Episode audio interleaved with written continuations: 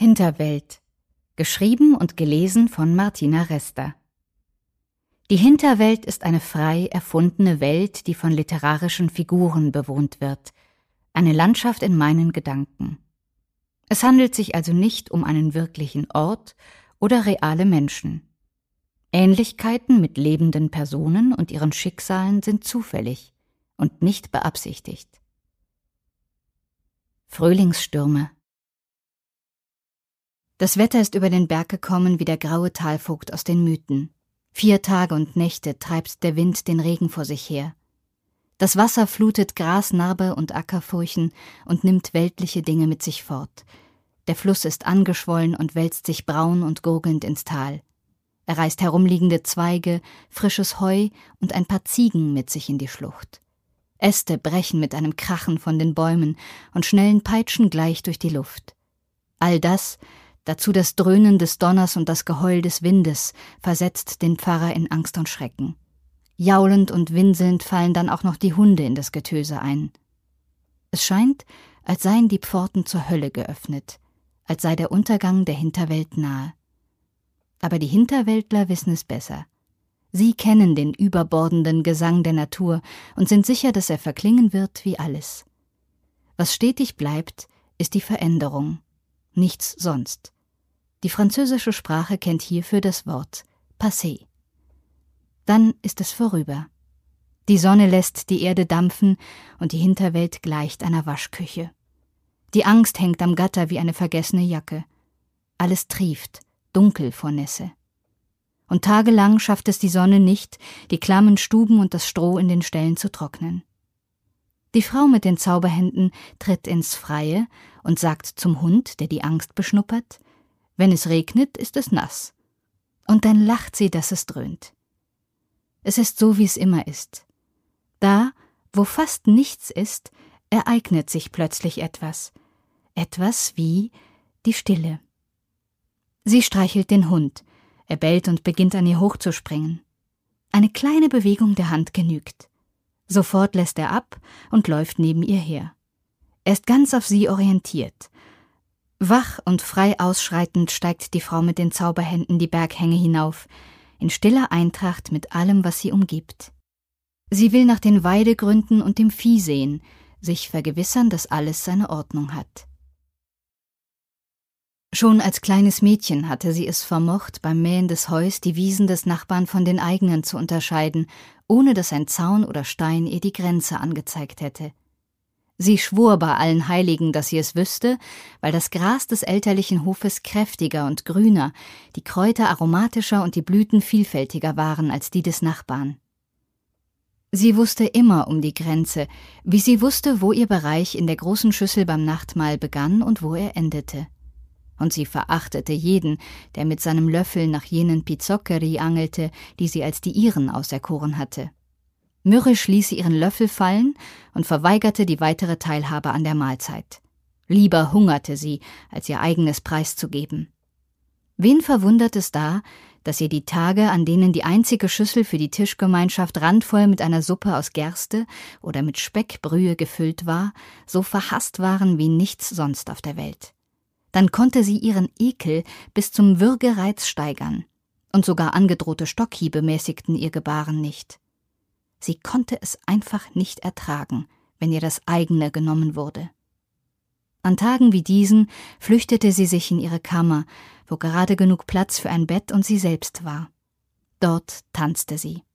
Mit einer Ernsthaftigkeit und einer Freude, die jeden Betrachter ganz für ihr Wesen eingenommen hätte. Sie hob sanft ihren Kopf und hielt ihre Arme vor sich als wolle sie ihre ganz eigene Welt umarmen, die in diesen Momenten aus nichts als einer luftigen Kugel zu bestehen schien. Einer so bemessenen Kugel, dass sie sie spielerisch umfangen und vor sich hertragen konnte. Sie trug ihre Welt ganz anders als der Titanensohn aus den Schulbüchern, dem das Himmelsgewölbe schwer auf den Schultern lastete. Leichtfüßig stellte sie sich auf die Zehenspitzen, streckte die Leiste und machte einen Schritt, und noch einen. Sie öffnete die Arme, und ihre Welt wurde größer. Ein Saal aus Kristallglas, in dem sie sich auf nackten Füßen zu einer inneren Melodie drehte. Weiter und immer weiter. Sie umtanzte das Bett und ließ sich schließlich trunken vor Glück rücklings darauf niederfallen.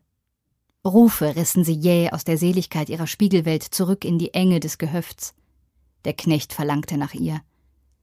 Erst jetzt spürte sie ihr Atmen, ihren sich durch die einströmende Luft weitenden Brustkorb und in der Atemwende das Pochen ihres Herzens. Die Dielen im Heuboden ächzten unter den schweren Schritten des Holzknechts. Ungeduldig rief er ihren Namen. Sie würde sich bald bei ihm blicken lassen müssen, so viel stand fest. Als Letztgeborene und noch dazu als Mädchen durfte sogar der Geringste in der Hierarchie der bäuerlichen Arbeitswelt ihr befehligen. Er klopfte sich gerade das Heu aus den derben Stoffen, als sie um die Ecke bog. Ihr Blick verfing sich in seinen Händen, die ihr wie die Pranken eines urzeitlichen Tieres erschienen, so groß und klobig waren sie. Die ungepflegten Fingernägel waren wie Vogelkrallen gekrümmt, und die mit Erde verkrustete Haut auf dem Handrücken wirkte wie der Schuppenpanzer einer großen Echse. Barsch spuckte er Wörter in den Staub. Sie solle ins Wirtshaus gehen, Tabak kaufen. Widerwillig setzte sie sich in Bewegung. Die ganze Hinterwelt war abends in der Schenke versammelt, zum Trinken und Kartenspielen. Sobald die Tür, ach nur einen Spalt geöffnet wurde, ließ das Quietschen der Angeln das Gemurmel verstummen, und alle drehten sich synchron zu den Scharnieren der Tür nach dem Eintretenden um. In der rauchigen Luft sah es aus, als wende sich ein massiger Körper mit vielen Köpfen. Und noch mehr Augen schauten, wer da gekommen sei. Das war unheimlich für ein kleines Mädchen, wie sie eines war. Schon früh hatte sie sich angewöhnt, als Erste, noch vor allen anderen hinzusehen alles auf einen Blick zu erfassen, bereit zu sein, sich jeglicher Bedrohung zu stellen, was immer es auch sein mochte. Sie würde stehen bleiben. Laufen war ohnehin zwecklos. Sie hatte schon oft die Erfahrung gemacht, dass ihre Kinderbeine sie nicht schnell genug forttrugen aus der Not. Da braucht es schon die Beine des Schnellläufers aus den Märchen oder die einer Gemse im unwegsamen Gelände des Lebens. Und wer hatte die schon? Und ganz davon abgesehen, hätte sie sicher nicht gewagt, ohne den Tabak für den Knecht heimzukommen. In der Tiefe ihres Herzens schämte sie sich der Tumpheit der Erwachsenen, die sie gleichwohl fürchtete. Wie erleichtert war sie, als sie wieder ins Freie trat. Ihr Blick galt dem Firmament, dem oberen Meer, wie die Großmutter zu sagen pflegte, wenn sie den Mond im Mund trug und wahrsprach. Das kleine Mädchen hatte das Meer noch nie gesehen. Sie kannte nur die unergründliche Weite des Himmels. Irgendjemand hatte Sterne in die nachtschwarze Seidenluft gestickt. Ihr Funkeln wies Mensch und Tier den Weg zu den schmucklosen Höfen, die gegen die dunklen Hänge über der Passstraße lehnten. Sie begriff, dass die Hinterwelt nicht die einzige Welt sein konnte. Sie erkannte es mit der Klarheit und Tiefe, die der eines Bergsees glich. Aus den Erzählungen der Großmutter wusste sie, dass die Welten einem stetigen Wandel unterliegen und dass es mindestens so viele Welten wie Himmelsrichtungen gibt. Menschen, die ohne eine Verbindung zur Natur leben, bevölkern die vordere Welt. Sie sind ohne ein Empfinden dafür, was genau ihrer eigenen Natur entspricht und handeln auch nicht danach. Anfällig sind sie für Krankheiten und andere Leiden. Wogegen die Bewohner der Hinterwelt im Einklang mit der Natur und dem Rhythmus des Mondes leben.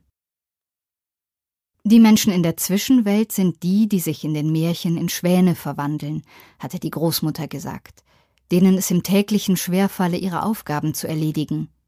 Zwar stehe ihnen durch ihre Schwanenexistenz die jenseitige Welt offen, was ihnen zeitweise hellseherische Fähigkeiten verleihe, aber sie würden von dieser Gabe heimgesucht, ohne sie je beeinflussen zu können. Manchmal seien sie auch nur ein bisschen wahnsinnig. Und dann gäbe es noch die Bewohner der Unterwelt, die Toten.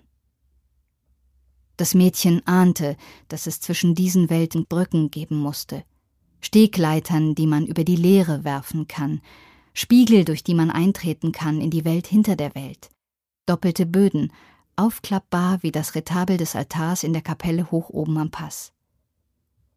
Sie spürte den Boden unter ihren Füßen. Hart und uneben war der Weg. Den Kopf in der Luft wurde sie gewahr, dass ihr ganzes Dasein aufgespannt war zwischen Himmel und Erde, zwischen der unergründlichen Tiefe über ihr, in die ihre Gedanken haltlos stürzen konnten, und dem Fels, dem Nackten, der den Zehen beim Klettern Halt gab. Sie erkannte, dass sie ein Mensch war. Von den Füßen aufwärts ein Mensch. Sie strahlte über das ganze Gesicht vor Glück. Das hätte der Augenblick sein können, in dem sie ihr eigenes Dasein von dem eines Tieres hätte unterscheiden können. Und bei den Bewohnern der vorderen Welt hätte sie in diesem Augenblick allein durch ihre Fähigkeit, dies zu unterscheiden, als erwachsen gegolten. Aber für das Mädchen blieben Mensch und Tier und Wort untrennbar. Sie waren sich gleich. Und doch hatte jedes sein eigenes Leben. Der Hund hat die Fährte der Herde aufgenommen und eilt seiner Gebieterin weit voraus. Die Frau mit den Zauberhänden folgt ihm. Sie ist sein Kortex, seit jeher. Sie bestimmt seinen Bewegungsraum wie Eltern den des Kindes. Und ganz wie ein Kind sucht der Hund ihre Zuwendung. Kinder wollen geliebt werden und lieben selbst ohne Wenn und Aber. Nur, dass sie eines Tages erwachsen werden, während der Hund zeitlebens seines Herrn bedarf. Auch das kleine Mädchen, das sie einst gewesen war, hatte sich nach Liebe gesehnt. Wie gerne hätte sie sich aufgehoben gefühlt in den Armen der Mutter. Oh, wie gerne wäre sie mit dem Gesicht in deren Schürze getaucht und versunken im Duft von frisch gebackenem Brot oder Kuchen. Unzählige Male hatte sie an ihrem Rockzipfel gehangen und um Zuwendung gebettelt. Aber die Mutter hatte die mehligen Arme in die Höhe gestreckt und sie stumm mit der Hüfte weggeschoben. Sie war ein starkes Kind, das stets wusste, was es brauchte. Alles prüfte sie auf Herz und Nieren. Das missfiel dem Bauern und seiner Frau. Aufmüpfig und arrogant sei sie. Und verstockt noch dazu. Bei den anderen Erwachsenen traf das Mädchen sogar auf schroffe Ablehnung. Mit dem Instinkt des Menschentiers begriff sie irgendwann, was zu tun sei, wenn sie geliebt werden wollte. Sie musste ihre eigenen Bedürfnisse aufgeben. Sie musste sie kleiner machen und ganz nach innen ziehen, in den Bauch hinter den Nabel. Und das tat sie. Jeden Tag übte sie sich von da an in Bedürfnislosigkeit, und mit jedem Tag kam dem kleinen Mädchen ihr eigenes mehr und mehr abhanden. Sie begann, die Menschen in ihrer Umgebung zu imitieren. Sie fing an, ihnen auf den Grund zu gehen, regelrecht in ihre Haut zu schlüpfen. Sie wollte einfach wissen, wer sie sind. Schließlich machte sie sich den Gang der Nachbarin zu eigen, den sie mit Weltgewandtheit und Eleganz verband. Tugenden, die der Mutter in ihren Augen völlig fehlten. Von nun an trippelte sie nur noch mit kleinen Schritten durch die Berge, wie eine Geisha, deren Füße mit Bändern geschnürt sind, damit sie es mit der Schönheit einer Lotusblüte aufnehmen können. Sie passte sich überall an und wurde beinahe unsichtbar. Ihre Füße hatten sich nach innen gesenkt, ihre Zehen sich nach Halt suchend gespreizt, und die noch biegsamen Knochen der Beine hatten mit der Zeit die Form des Buchstabens X genommen. Das bedeute eine Schwäche in den unteren Themen, hatte die Großmutter der Mutter gesagt, als sie eines Morgens beide ratlos am Bett der Kleinen gestanden sind. In aller Herrgottsfrühe war das Mädchen aufgewacht und hatte sich nicht erheben können. Da hatte sie es mit der Angst zu tun bekommen. Mutter, Mutter! Die Mutter war herbeigeeilt, und nur wenig später hatte sich auch die Großmutter die schmalen Stiegen hinaufgeschleppt. Das Mädchen war gelähmt, von den Hüften zu den Füßen gelähmt. Ihre unteren Extremitäten waren ein einziger großer Schmerz, der über das hinausging, was ein Kind ertragen kann. Die Alte kurierte die Leiden der Bauern mit Tees und Salben, und sie verabreichte Geschichten wie Medizin. Sie träufelte sie mit einem Singsang Wort für Wort in die Ohren. Sie war es auch, die ihrer Enkelin in dieser Zeit das Wissen um die Heilkunst auf dem Silberlöffel in den Mund legte. Tag für Tag saß sie an ihrem Bett, salbte sie und erzählte ihr vom gelben Kaiser und der inneren Medizin. Geduldig erklärte sie ihr die Prinzipien des Lebens, indem sie von der Arbeit am Nordhang der Berge im Unterschied zu der auf den sonnigen Anhöhen sprach. Sie ließ die Jahreszeiten an ihrer Enkelin vorüberziehen und stärkte die Kleine mit allem, was sie brauchte, um aus dem engen Zimmer fortgehen zu können. Die ersten Schritte am Arm der Alten waren wackelig.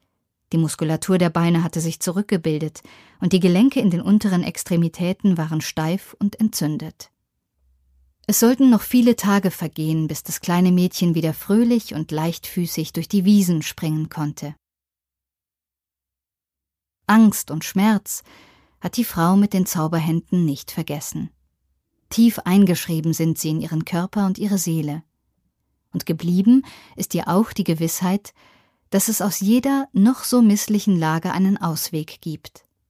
Es findet sich immer irgendwo ein Mauseloch, durch das man schlüpfen und in die Freiheit gelangen kann. Man muss nur rechtzeitig zur Stelle sein. Es ist nämlich das Wesen von Lücken und Löchern, dass sie sich unversehens wieder schließen und woanders auftun können. Die Frau mit den Zauberhänden findet den Hund bei der Herde und versichert sich, dass keines ihrer eigenen Tiere durch den Frühlingssturm Schaden genommen hat. Dann beeilt sie sich, von den Hängen wieder abzusteigen. Ihre nächste Patientin wird bald da sein. Sie ist ungefähr gleichen Alters und war mit einer Fehlbildung der Hüftgelenke zur Welt gekommen. Die Köpfe der Knochen rutschten aus den Pfannen, die Beine baumelten lose wie bei einer Marionette, deren Fäden verheddert und deren Glieder verdreht sind. Als die Zeit gekommen war, brabbelnd und krabbelnd die Welt zu entdecken, hatte sie in einem Bett aus Gips gelegen. Drei Jahre lang. Unbeweglich und still wie die Porzellanpuppe neben ihr. Sie kannte jeden Fleck auf den Wänden und der Zimmerdecke, jeden Riss und jeden Schatten. Ich kann nichts tun, sagt die Frau mit den Zauberhänden und erklärt, sie wecke durch Berührung und Bewegung altes Wissen im Körper, frühe Erfahrungen, über die sie nicht verfüge. Aber so unsicher diese Patientin sich auch auf den Beinen hält, so standhaft beharrt sie darauf, dass die Frau mit den Zauberhänden es wenigstens versuchen möge. Zwischen den beiden Frauen entspinnt sich ein langes Gespräch, in dessen Verlauf die Frau mit den Zauberhänden verspricht, es sich noch einmal zu überlegen. Wochen gehen ins Land, und dann entschließt sie sich plötzlich doch zu einem Versuch.